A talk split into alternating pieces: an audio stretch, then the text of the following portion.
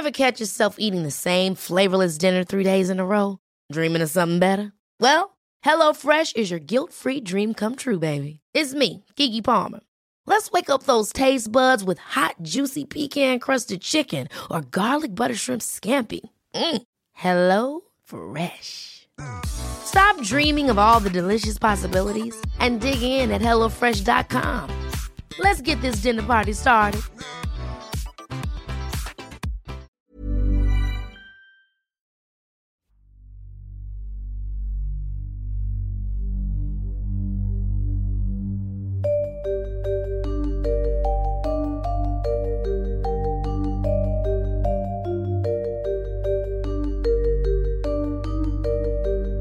This is Intercepted.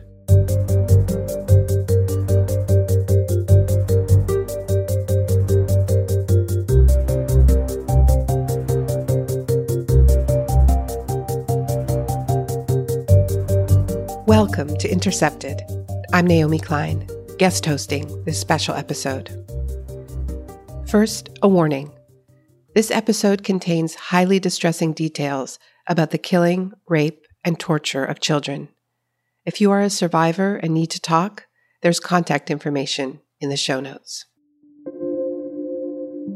I am speaking to you from unceded Coast Salish territory in what is now known as British Columbia. The land where I live is the traditional territory of the shíshálh Nation. These kinds of land acknowledgements are so common in Canada that they've become a kind of bureaucratic formality. They're spoken at the start of pretty much every public gathering. They're the first words on the website of my son's elementary school. They're affixed to email signatures of public officials and university professors. And often these acknowledgments are heartfelt. But too rarely do we settlers think about what they actually mean. If we are on Indigenous land and those lands are unceded, that means they were never sold or surrendered under war or treaty. Which means that the underlying title of these lands is still held by their original inhabitants. Which begs the question why am I not acknowledging that with more than words? Why do I pay taxes to the municipal, provincial, and federal governments instead of the shíshálh Nation? An even more troubling question might be why was this land available to me and my family?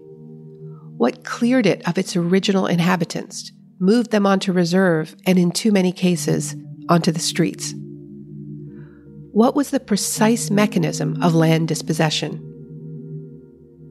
There's no one answer to that question. A labyrinth of laws and ordinances did much of the work, unilaterally adopted and coercively enforced. But that's not all it took. And part of the answer to the question of how this land was cleared arrived almost exactly two weeks ago, when, a few hours' drive away, a mass grave was discovered. The discovery is astounding, and so too the anguish, leaving community members and much of Canada reeling. The remains of 215 children, whose remains were found in a mass grave at a former residential school in British Columbia. Found in a mass grave at the Kamloops Indigenous School, shocked and saddened the nation.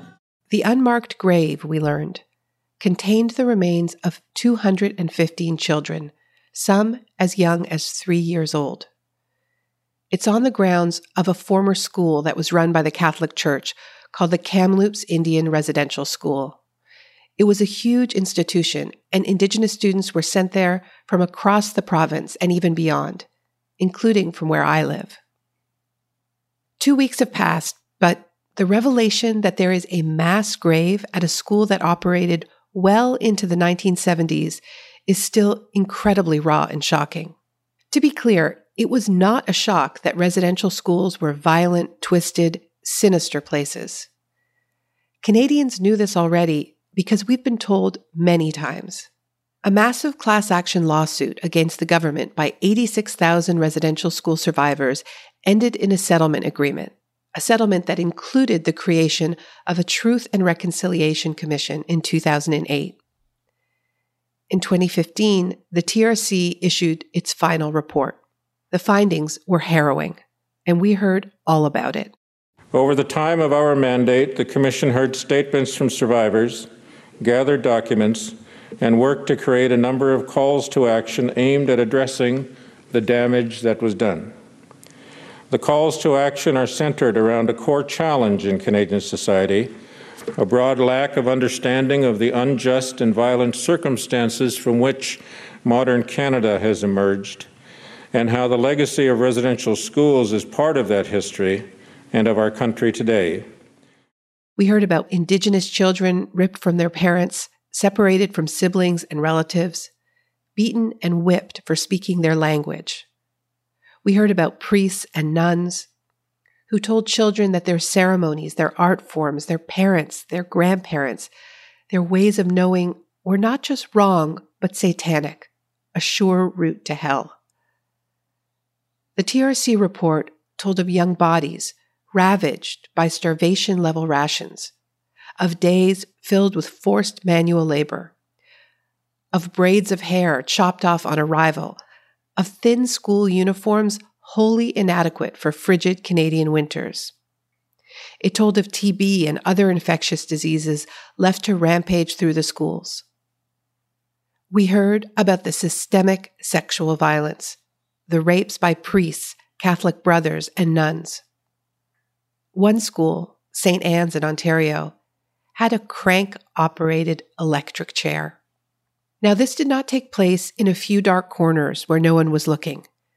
It took place on an industrial scale. 150,000 Indigenous children went through Canada's residential school system over a century and a half.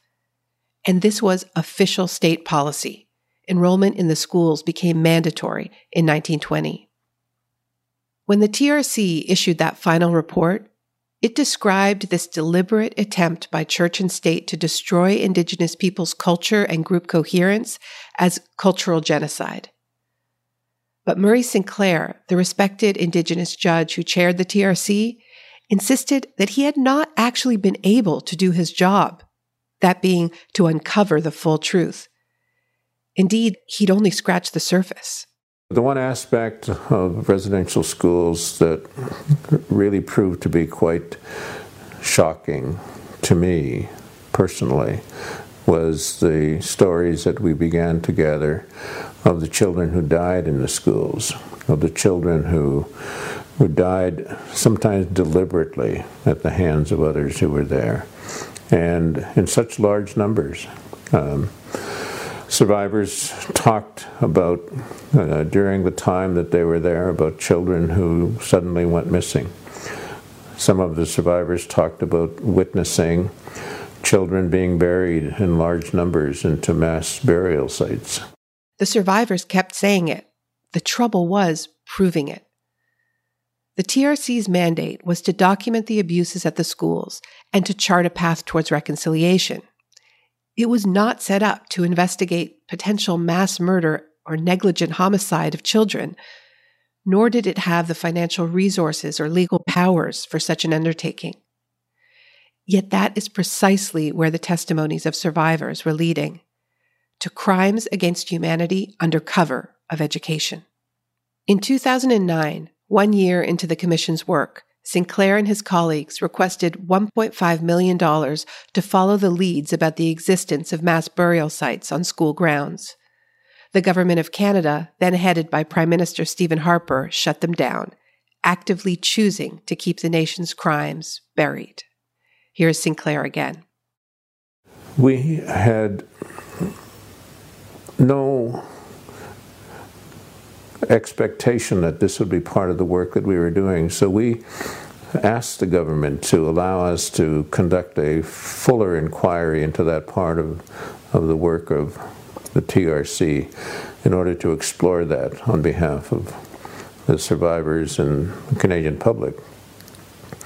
We submitted a proposal because it was not within our mandate, and we asked that it be funded by the government, and that request was denied. And so, largely, we did what we could, but it was not anywhere near what we needed to accomplish and needed to investigate. The fourth volume of the final TRC report is entitled Missing Children and Unmarked Burials, and it contains many more questions than answers. That's because so many children died inside these institutions, at many times the rate outside of them, that the religious orders who ran them stopped keeping official count, the ultimate expression of their disdain for Indigenous life. The TRC was able to identify 4,100 children who died while attending the schools, but Sinclair now estimates that the true number could be 15,000 or even more. Unable to uncover the full truth, which is, after all, the purpose of a truth commission, the TRC called for a full investigation of potential burial sites, as well as efforts to identify remains and it called on religious orders and all branches of governments to unseal their records relating to these deaths. When he took office in 2015, Justin Trudeau promised to make justice for First Nations his government's top priority. And when he issued an apology to survivors of residential schools, he wept. On behalf of the Government of Canada and of all Canadians, that this burden is one that you no longer have to carry alone. And yet, in the six years since the TRC report, years the Trudeau Liberals have been in continuous power, only 10 of its 94 calls to actions have been completed, and virtually no actions have been taken to get at the truth of those missing children.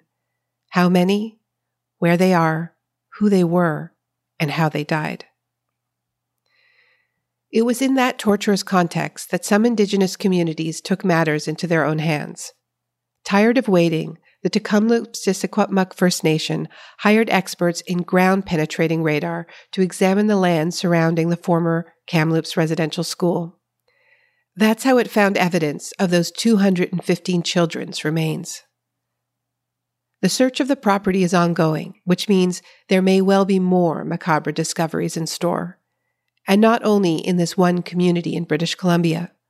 With federal funding finally flowing, other First Nations have begun their own searches. The Kamloops School, after all, was just one of 139 residential schools investigated by the TRC, and Murray Sinclair says there were actually 1,300 such institutions across the country, many of them privately run.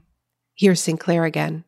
We know that there were probably lots of sites similar to Kamloops that are going to come to light in the future. And we need to begin to prepare ourselves for that. Those who are survivors of the residential schools, including the intergenerational survivors, need to understand that this evidence is important to make available to Canada so that Canada can understand the magnitude of what it is that they did and what it is that they contributed to. Since the revelation of what was discovered at Kamloops has come to light, I have been inundated with phone calls from survivors by the dozens, if not hundreds now. They've called me, often just to cry, just to tell us um, I told you so. I told you that this had happened. And now we're beginning to see it. And in their voices, I can hear not only the pain and the anguish, but also the anger that they were feeling about the fact that nobody believed them when they told those stories.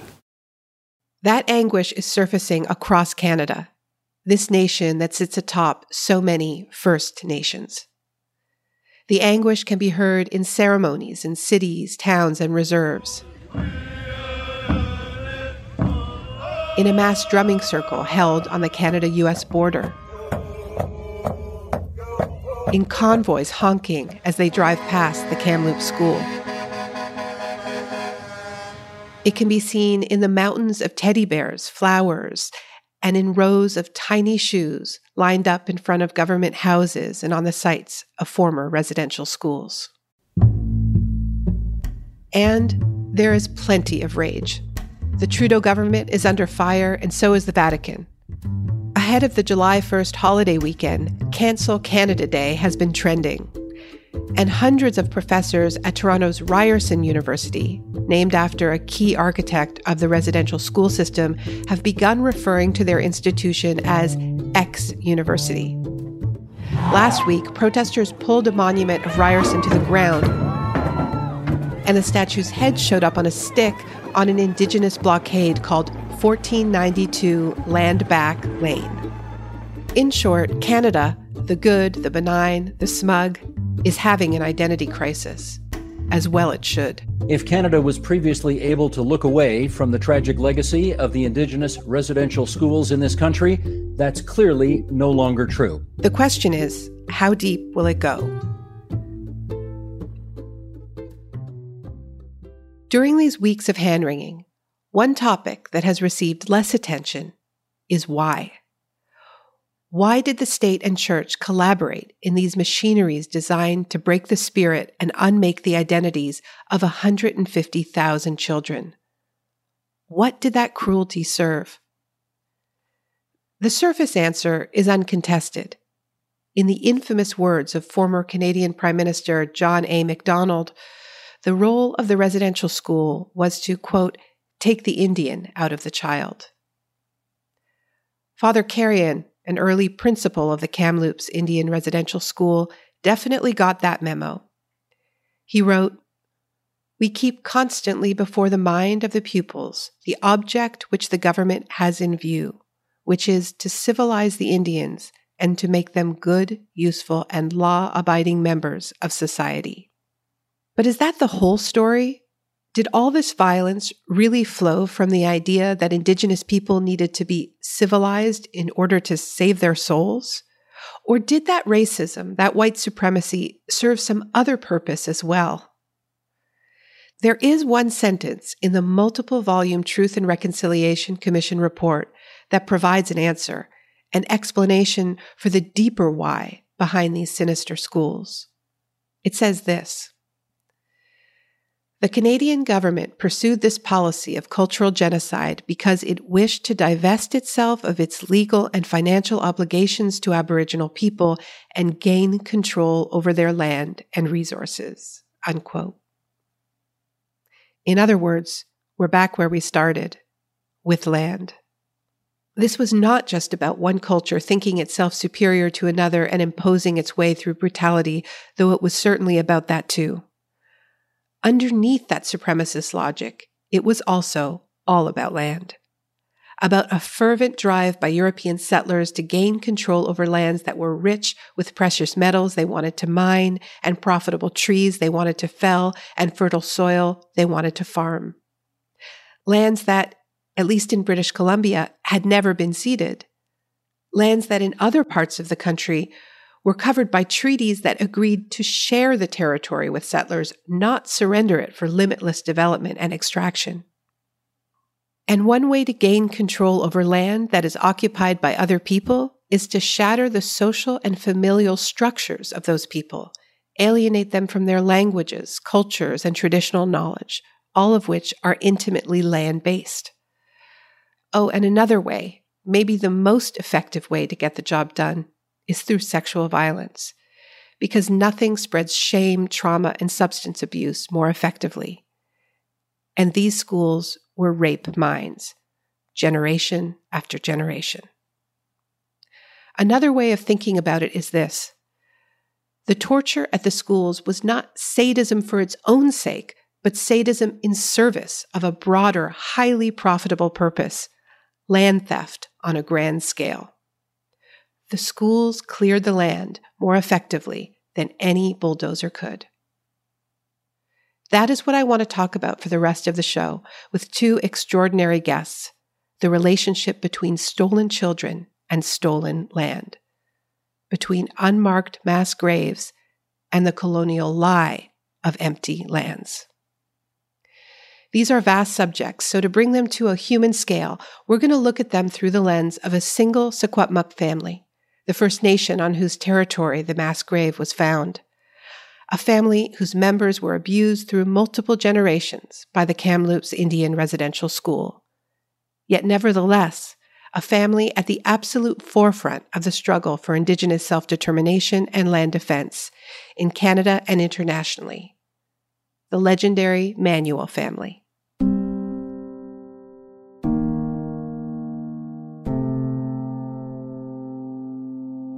Some background. Before his death in 1989, George Manuel helped found the modern indigenous rights movement, forging international alliances from Greenland to Guatemala. He was elected national chief of the National Indian Brotherhood, now the Assembly of First Nations. He was president of the Union of BC Indian Chiefs and was the founding president of the World Council of Indigenous Peoples. He wrote the landmark book, The Fourth World, and was nominated for a Nobel Peace Prize several times. George Manuel was also a survivor of the Kamloops Residential School. His son, Arthur Manuel, was a towering intellectual and strategist who wrote two key texts that function as roadmaps for decolonization Unsettling Canada, published in 2015, and The Reconciliation Manifesto Recovering the Land, Rebuilding the Economy. I was honored to write the foreword for both of these books, and I reported on Arthur's creative legal work on many occasions. Arthur died suddenly and prematurely in 2017. Like his father and two siblings, he was a survivor of the Kamloops residential school. Though George and Arthur are the best known, they were part of a larger family of artists, writers, healers, and land defenders, all united by the core principle that Indigenous land title is non negotiable and that true justice will only come when settler states start returning large amounts of land to Indigenous jurisdiction. Two of the carriers of that legacy are with me today. Doreen Manuel, George's daughter, is an award winning filmmaker, educator, and multi talented artist, currently serving as director of the Bosa Center for Film and Animation at Capilano University. She is also a survivor of the Port Alberni Residential School. Kanahus Manuel, Arthur's daughter, is a Secwepemc land defender and co founder of the Tiny House Warriors, a grassroots movement that has built solar powered tiny homes on wheels and placed them in the path of the Trans Mountain Oil Pipeline expansion project. She is currently on trial for her land defense work, as are two of her sisters. Their trial is a reminder that even as politicians apologize for the crimes of residential schools, the underlying crime of Indigenous land theft is not history. It is very much a crime in progress. To start us off, Doreen reads a passage about the Kamloops School from the biography of her father, From Brotherhood to Nationhood. For nine year old Manuel, the personal struggle with the outside world began a few months later when a cattle truck pulled up to the reserve and the Indian agent called out the list of names of children who were to be shipped off to the Kamloops Residential School. George Manuel's name was on the list.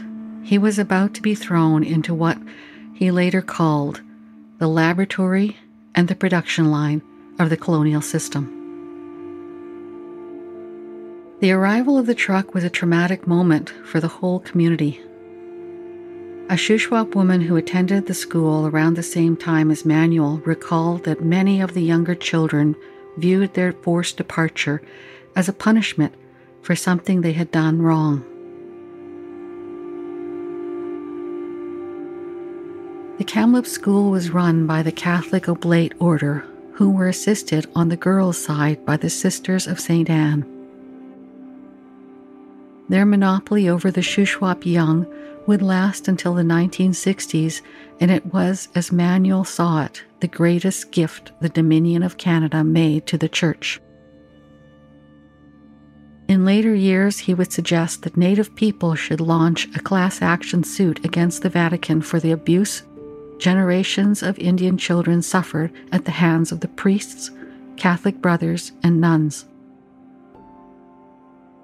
That abuse included poor diet, a prescription of Indian language, forced labor, and a military style discipline that was enforced by beatings.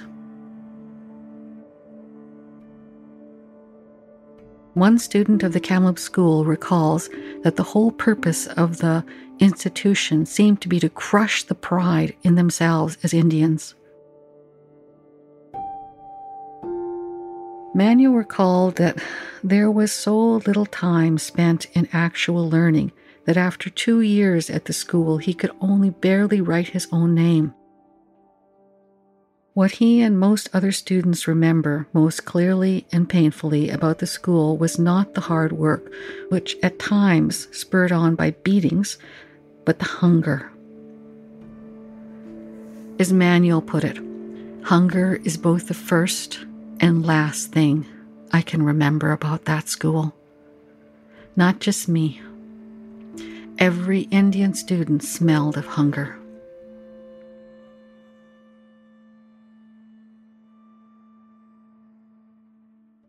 Thank you, Doreen.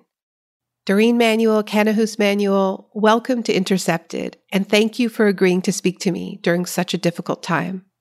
Doreen, I'd like to start by asking you to share whatever feels appropriate about the Kamloops School and, and the space it occupied in your life while you were growing up. My first memory of that school was visiting my older brothers and uh, sister in that school with my mom. It's important to understand you know, that in my dad's time, he got taken there against his will and against the will of his family. And in my brother, older brothers and sisters' time, and in my time, we were taken there because of a uh, assimilation that had already happened. You know, my mom and dad were both tortured in the schools they were in, and they knew how bad they were. And yet they took us there. Partly it was because we were starving. There wasn't enough food at home. I remember eating chicken feed. Was all I, I had to eat all day long for days. And uh, it was because there was no food. We had eaten the chickens and there was nothing else to eat.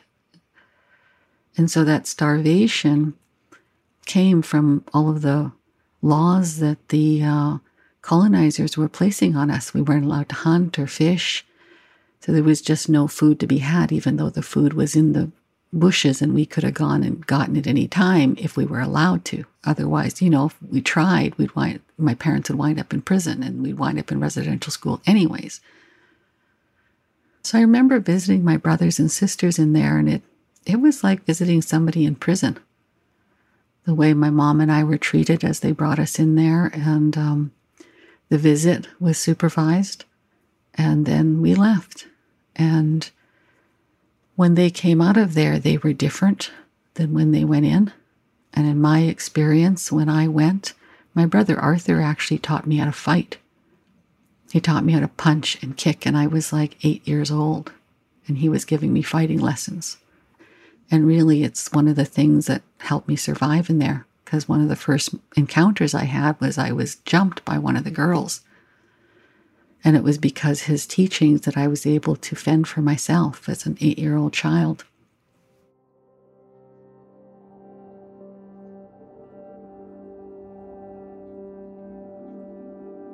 You know, we've always talked about graves. In fact, that's the basis of one of my first films.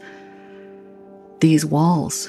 I had a vision that I thought was an actual real experience, but the more I thought about it, I realized it wasn't.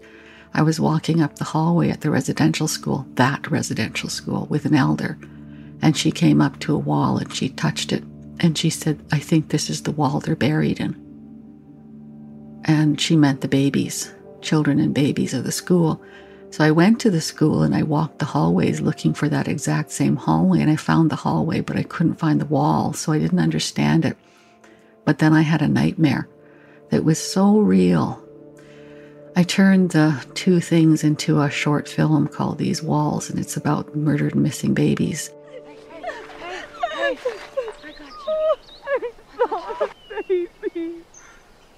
What? What did you say? I saw the baby's bones in the wall.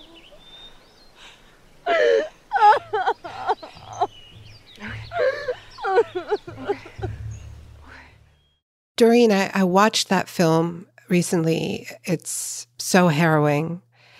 And of course, Murray Sinclair, the chair of the Truth and Reconciliation Commission, in his statement recently talked about how they had heard about infants.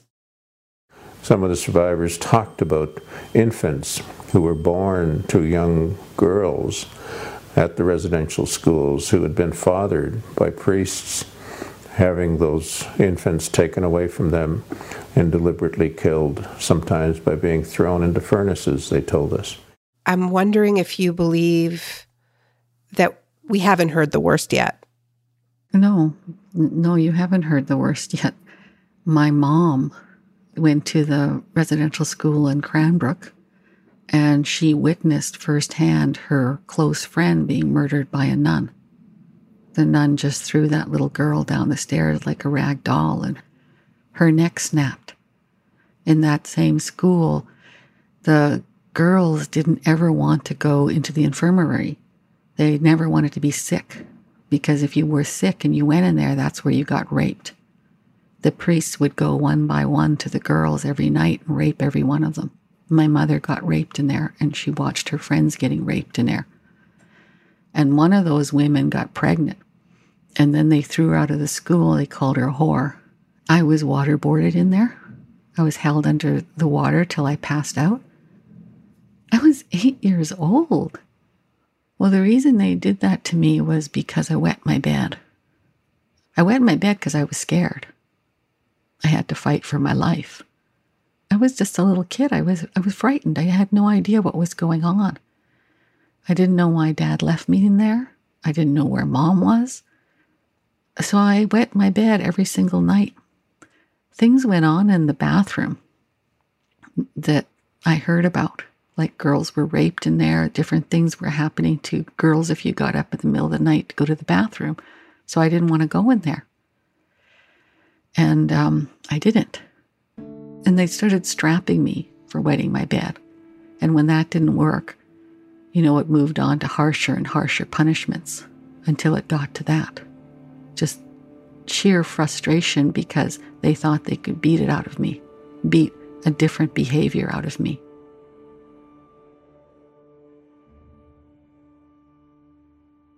And this is my history. And that's just one experience of my own that I endured. And you know, the things that my mom and dad talked about, the, the stories I've heard. I interviewed a man in Vancouver here, and he told me that he was one of the kids that buried the children, him and two other boys. That when a child died in that school at nighttime, when everyone else was asleep, he had to go and wrap the body. And his two other boys, they were young teenagers, had to carry the body out dig a grave and put them in the grave. And he carries that memory. How many kids he had to do that for that they killed. You know, and there was like starvation. My mom told me she was on cook duty and uh, she'd go down extra early in the morning to try to pick as much mouse shit out of the por- the oatmeal as possible before cooking it. You know, even when I went, it was like that. They didn't take the greatest care. There was mice and rats in those buildings and they were shitting all over in the food and and that's the food we'd get. And if we didn't eat our porridge, our one scoop of porridge every morning, they'd save it for lunch. And that we'd have to eat it at lunch. If we didn't finish it all at lunch, we'd eat it for dinner. And it would go on and on like that. So, you know, what are your choices? Eat that or starve?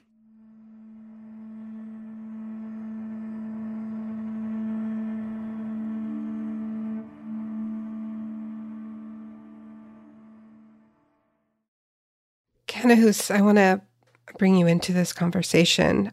This huge red brick building was on your territory, on Secwepemc territory. And I was hoping you could just maybe describe about how it reverberated down to your generation and the space that building occupied in your in your life and imagination knowing what it did to to your father and grandfather and so many others this brick building is a massive brick building that in current day takes up a lot of space in the city of Kamloops. So as a child growing up, we always frequented the closest town, which was Kamloops. And we always saw that brick building and we knew that was the Kamloops Indian Residential School. We knew our father attended that Kamloops Indian Residential School. And we knew our grandparents also attended that. And that wasn't the only school, but that was the one that we saw every day, or almost every day, or every time we frequented that area. And the school, when it was formed, it wasn't just Secwepemc, it wasn't just the indigenous people from, from our area. It was the Okanagan, it was the St'át'imc, it was the Chilcotin, it was the Dene, it was all the surrounding nations and even other places across Canada where children were forced to go. So it's affected us a lot, and just the visual of having to see it every day impacts us on a daily basis. I raised four of my children out of that system and not putting them into the into any type of public school system because I felt that every single public school system ties to that to the residential school because it was a way to indoctrinate the colonial ways and values and education into the children. And i never wanted to push my children into that. You know so those schools they did a number of different things like even without the abuse the institutionalization of entire generations of a nation of people it means the breaking and elimination of our family system and, you know, you compare our family system to any other family system, it was the same. It's where we learned how to care for one another, how to be a parent, how to love, how to build healthy boundaries, how to understand the world. And then they removed our culture and our language and replaced it with cultural shame. And all of the negative things that were told to us in the school, like we're stupid, whores, no good for nothing, lazy. Those are the everyday messages we re- received instead of you are loved, you are kind, you are wonderful, you can do anything that you, you want in this world. The messages that white kids were getting were completely opposite to the messages we're getting. And when you raise children like that, they come out of the school and you see the effects of it. You know, I myself, many of us in the family struggled with substance abuse. And we went through a period in our younger life where we really, really struggled hard just to try to break that messaging. And then what happens is then you turn into a workaholic perfectionist and you work yourselves to death. So in our family, nobody lives past 67. That's pretty young to die. Nobody lives past 67.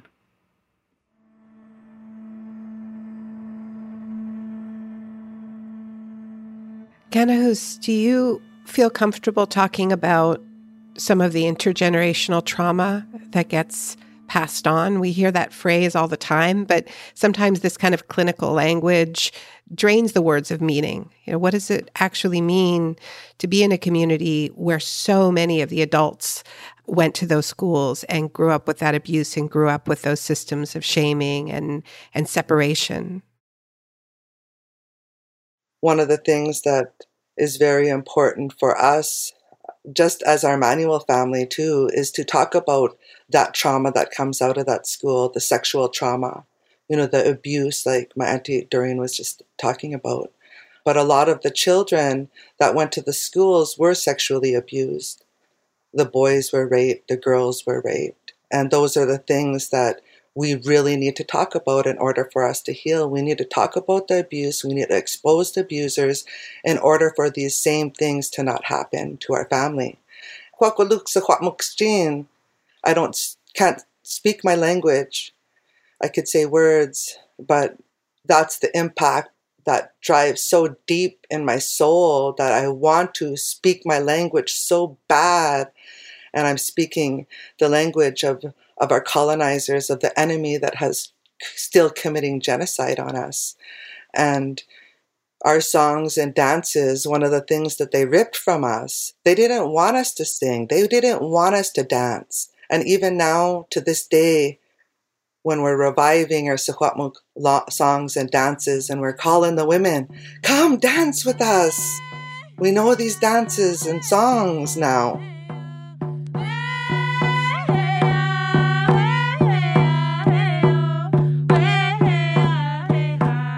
Even some of the women that went to residential school or those men that went to residential school, it's still so hard. They want to dance so hard, but they can't. It's that fear and it's that what they beat into our people.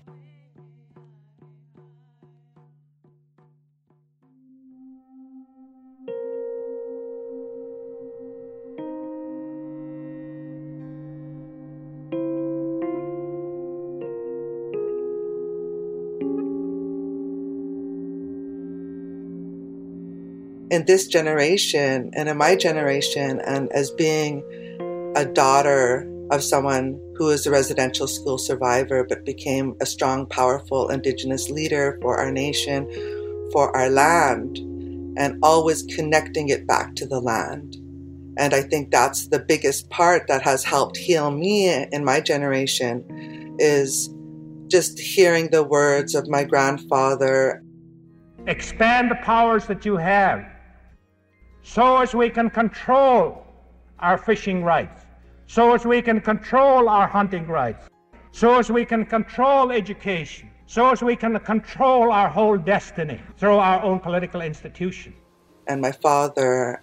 They cannot say we're part of Canada when we're systematically made poor because they do not recognize that we own our own land, our own territory.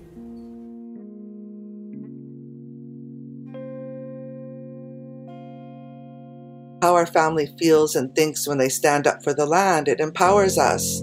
It gives us the power. What gives us more power than the next people that are dealing with that that abuse and that intergenerational trauma and effects. It's when we're able to stand up and fight back. And we know that Canada is the abuser. It's the biggest abuser out there to even force our families into these schools. Let's expose it. Let's point the finger at them and say, no, these policies, these laws, these are all very illegal. They're outdated. These are human rights violations. And what is the solution? Well, you ripped us off the land to put us in those schools. That's why. You ripped us off our land. That's where our culture comes from. You ripped us off our land. That's where our language comes from. Our family systems comes from.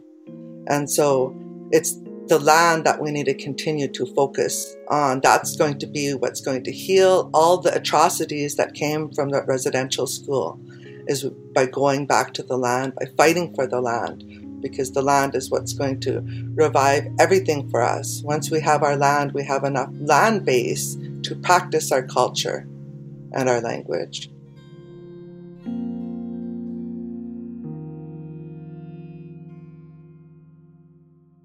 There's a huge amount of anger being directed at the Catholic Church, especially after the Pope expressed his sorrow about the mass grave in Kamloops, but stopped well short of issuing an actual apology.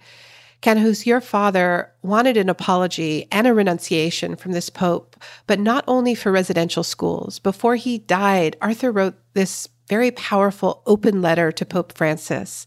Can you read a part of it for us?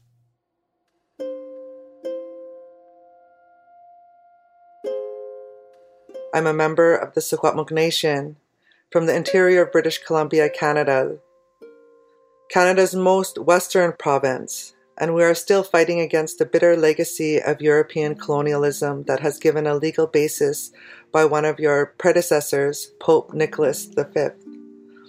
Pope Nicholas V's charters gave the church's blessings to the slave trade and legitimized genocide against what he described as pagans and Saracens, which included everyone in the world other than the European Christians. This began the organized international European assault with the goal of stripping the world of its wealth and reducing its people to servitude. The goal of raw theft and enslavement remained the same, and they are still the ultimate legal justification for European colonialism in the Americas, as well as the ultimate constitutional basis for settler colonialism. That is why my people, and indigenous peoples around the world, have asked you to publicly renounce the doctrine of discovery and the papal bulls of Pope Nicholas V. You alone in the world have the power to do this, and such an act would help to restore the faith of many of my people in the justice of the Church.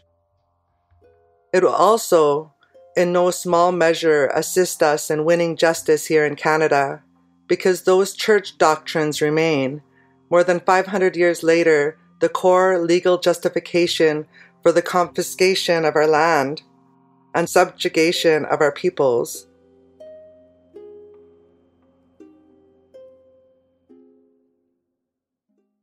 So there's finally a national discussion happening about residential schools.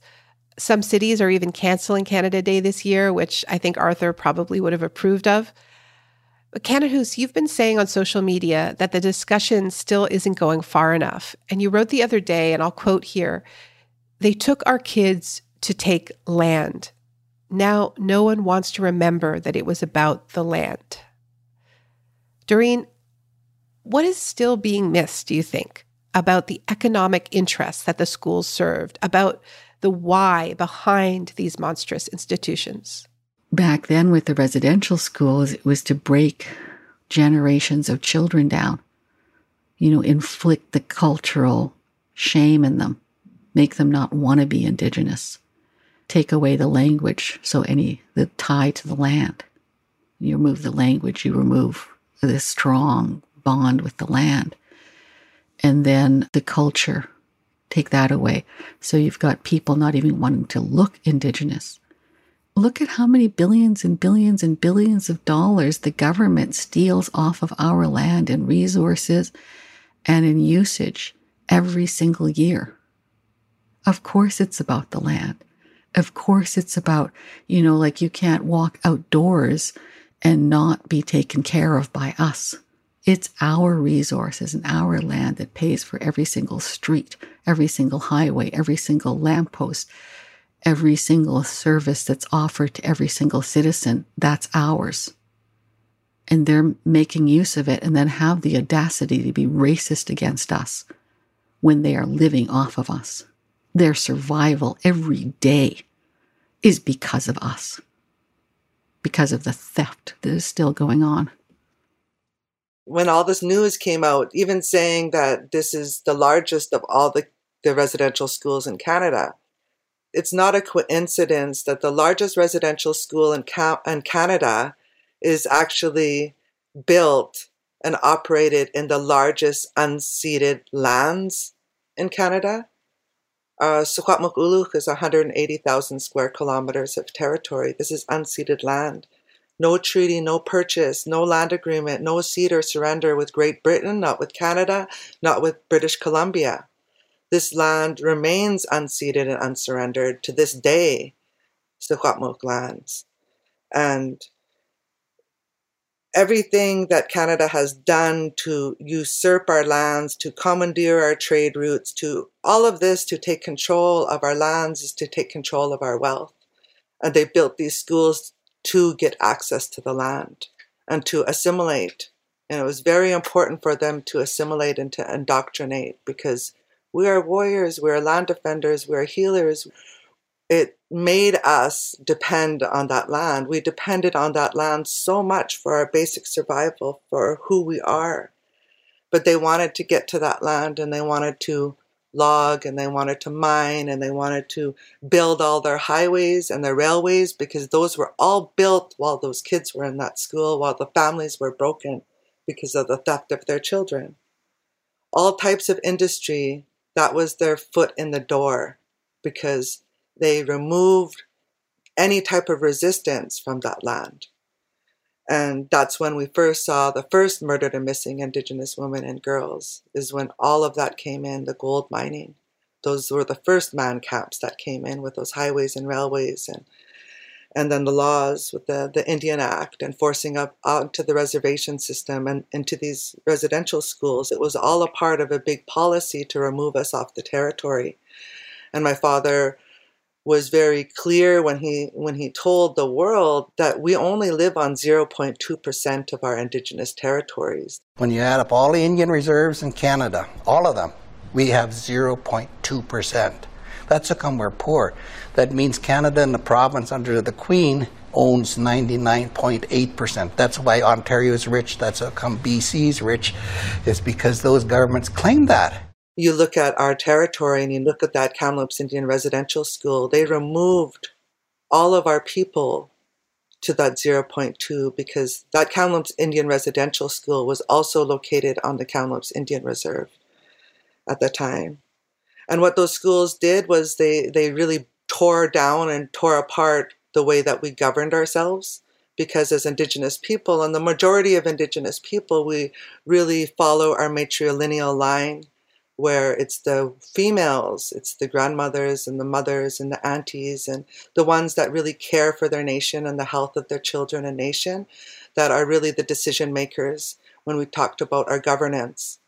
And now, with this indoctrination with the, the residential school, we see a lot of that has switched, where it has really become uh, really this indoctrinated patriarchy that has affected our indigenous communities as well, and that comes from decision makings when it comes to our lands. One of the most difficult things that I personally endured as a indigenous woman that the residential school inflicted on indigenous women is that it reconditioned the way that men understood the woman's relationship to the family as leaders and to the community as leaders.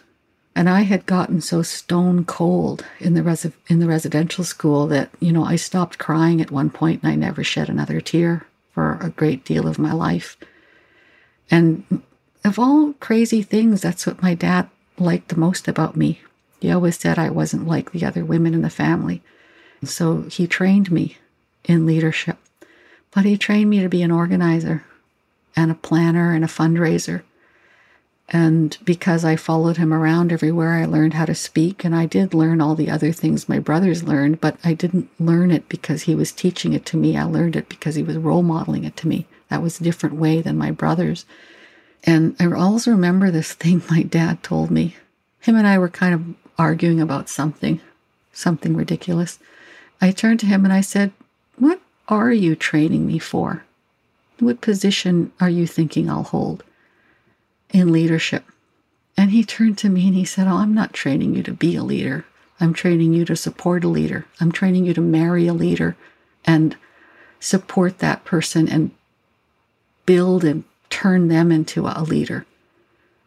And I got really offended. And he said, I don't mean to offend you. He said, but look at how many women chiefs there are. And at that time, there was next to none. And he said, I don't know how fast our men are changing to, to accept a woman leader. And I don't want to train you for something that won't exist, maybe even in your lifetime. But I think more women have to push themselves into that role, the role that they were born to serve in, and not allow this colonial way of thinking to seep in we see things clearly. We see what we fight for. It's always in front of us, our children. And that reminds us of the children that will come. And some men are capable of doing that, but many are not. And that is the key to get us out of this trouble is the fierce fight that has to take place and the focus that has to happen.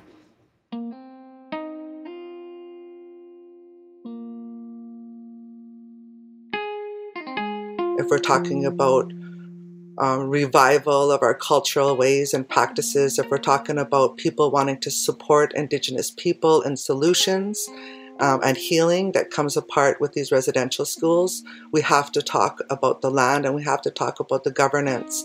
We will remain connected to our lands forever and always.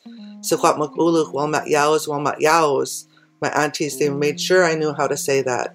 Secwepemc territory forever and ever. And we know that by speaking our language and all of these things that they try to take from us, along with our lands, but the more that we fight for it, the more that we empower ourselves and the more that we lead as an example because some families aren't strong enough because they've been abused so much by the system and by the state, by these residential schools. But we are strong enough so we can lead, so we can help our people see you know, it's our land, and I'm here dedicated my life to the land, here with my children on the front lines fighting the Trans Mountain Pipeline because I believe so deep in my soul that my family did the right thing by coming out of those residential schools and saying, no, we're going to fight for our lands. And this is our contribution to our nation.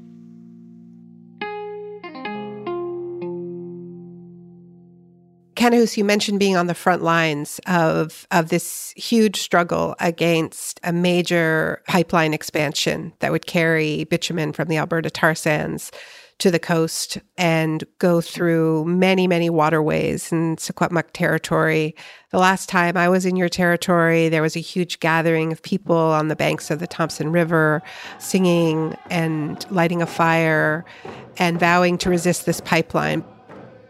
But the Canadian government is pushing through. Since then, it has nationalized the pipeline, bought it from the American company, which backed out of the project in part because of the economic uncertainty posed by the exercise of Indigenous title and rights.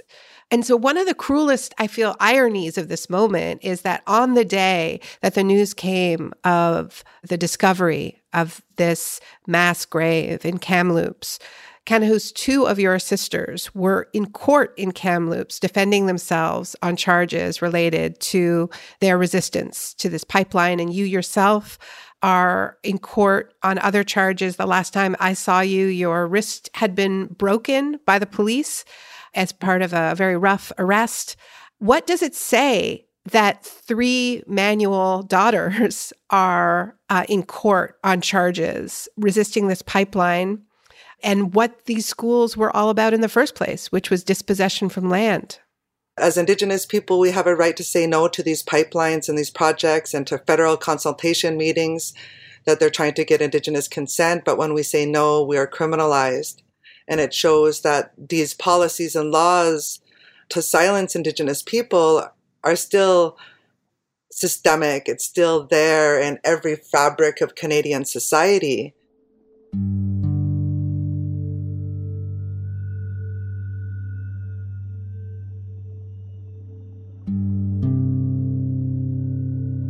The RCMP played a big role in the removal of Indigenous children from their families. They're the ones that went to the communities and they actually physically removed the children from their communities and families and brought them, forced them onto the cattle trucks. However, they were transporting the children. But still, to this day, the RCMP are still playing a really crucial role in the genocide of Indigenous peoples because it's the colonization that is the act of war, and the colonization is the dispossession of Indigenous peoples from our lands. Even to this day, when we're talking about injunctions, the RCMP are the ones that are used to actually physically remove and arrest Indigenous peoples from the land and put them in jail and give them charges for obstruction of justice if they refuse to leave areas where injunctions are. I'm millimeters outside of injunction zone, and these are illegal in that they are violating our international indigenous human rights, that we have rights to land and self determination.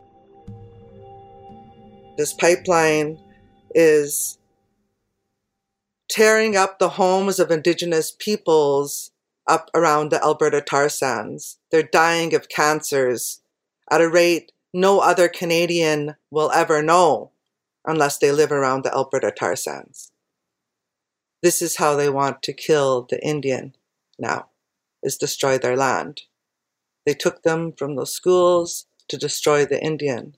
Now they're taking the land from us, you know, destroying as much as they can through their industries. Do you feel something is shifting? Do you see people, more people making the connections um, between the schools and the land and the RCMP is, you know, as you see these statues falling and these the ceremonies happening, are we in a true reckoning? I think people are still, a lot of people are still fairly early in their wellness.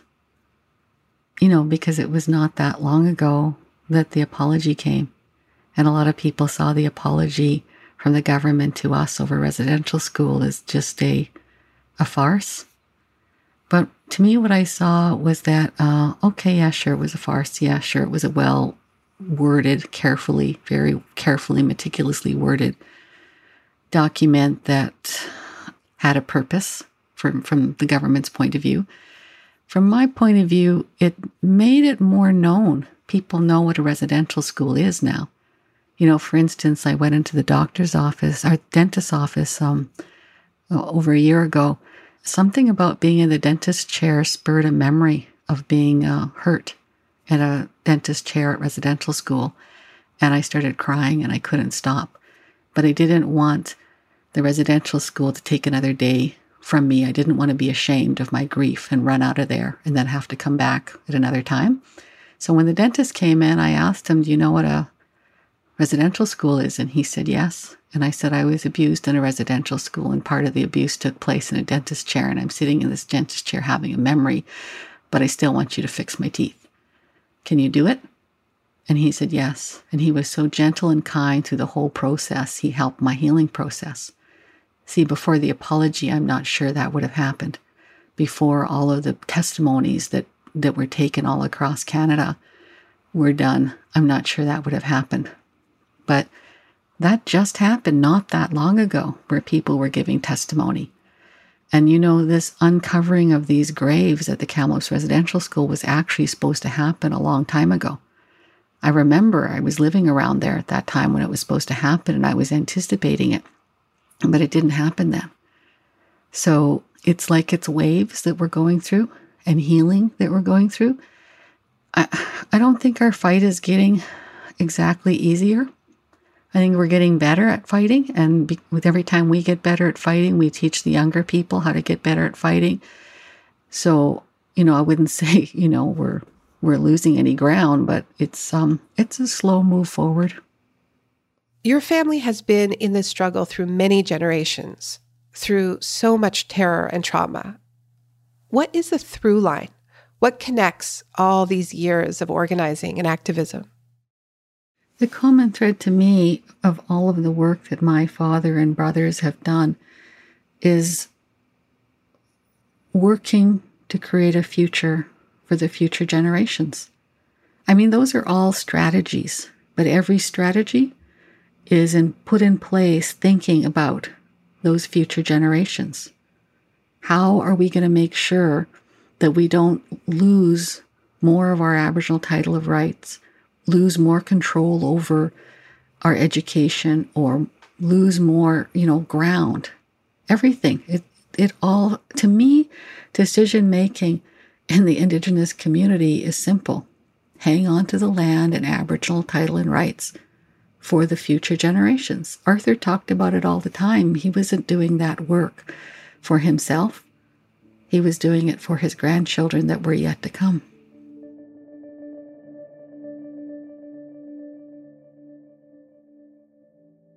I feel that Indigenous peoples have a big job to do.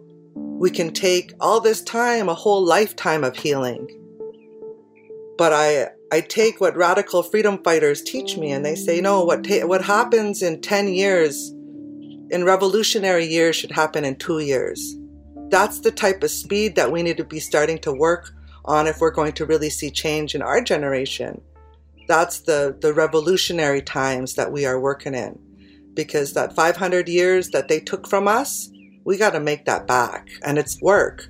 It's every waking minute of your day that you are reversing what the Canadian government tried to do. And the way that we are reversing it is we're bringing back our ways and replacing it with our ways again. And so we have a lot of work. And this is urgent, crucial work that needs to be done, or else Canada will have accomplished its goal in eliminating us and assimilating us, exterminating us, and disappearing us and making us Canadians. But we'll never, ever, ever be a Canadian because as long as we're here and as long as our blood continues to flow and these creeks continue and these rivers continue to flow, there'll always be Secwepemc. With these remains in this mass grave, they're uncovering this for everybody to see they wanted to cover us up, like my sister said. But we're the seeds, and we're the seeds, and we're growing, and there's nothing that they're going to do to stop this from happening. That was land defender Kanahus Manuel and award winning filmmaker Doreen Manuel. Our thanks to them for speaking to us. And that does it for this episode of Intercepted. We have links to our guests' work in the show notes, as well as contacts if you need help and want to talk. You can follow us on Twitter at Intercepted and on Instagram at Intercepted Podcast. Intercepted is a production of First Look Media and The Intercept. I'm Naomi Klein, Senior Correspondent at The Intercept. Our lead producer is Jack D'Isidoro. Supervising producer is Laura Flynn. Betsy Reed is editor in chief of The Intercept. Rick Kwan mixed our show. Our theme music, as always, was composed by DJ Spooky. Until next time.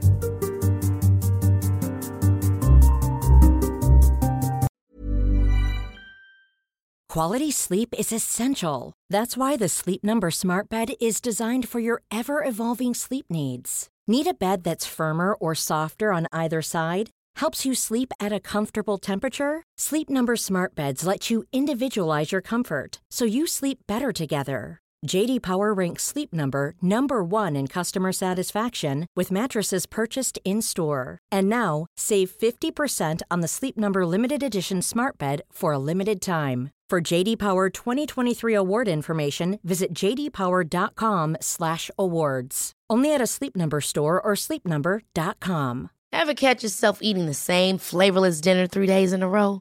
Dreaming of something better? Well, HelloFresh is your guilt-free dream come true, baby. It's me, Keke Palmer. Let's wake up those taste buds with hot, juicy pecan-crusted chicken or garlic butter shrimp scampi. Mm. Hello Fresh. Stop dreaming of all the delicious possibilities and dig in at HelloFresh.com. Let's get this dinner party started.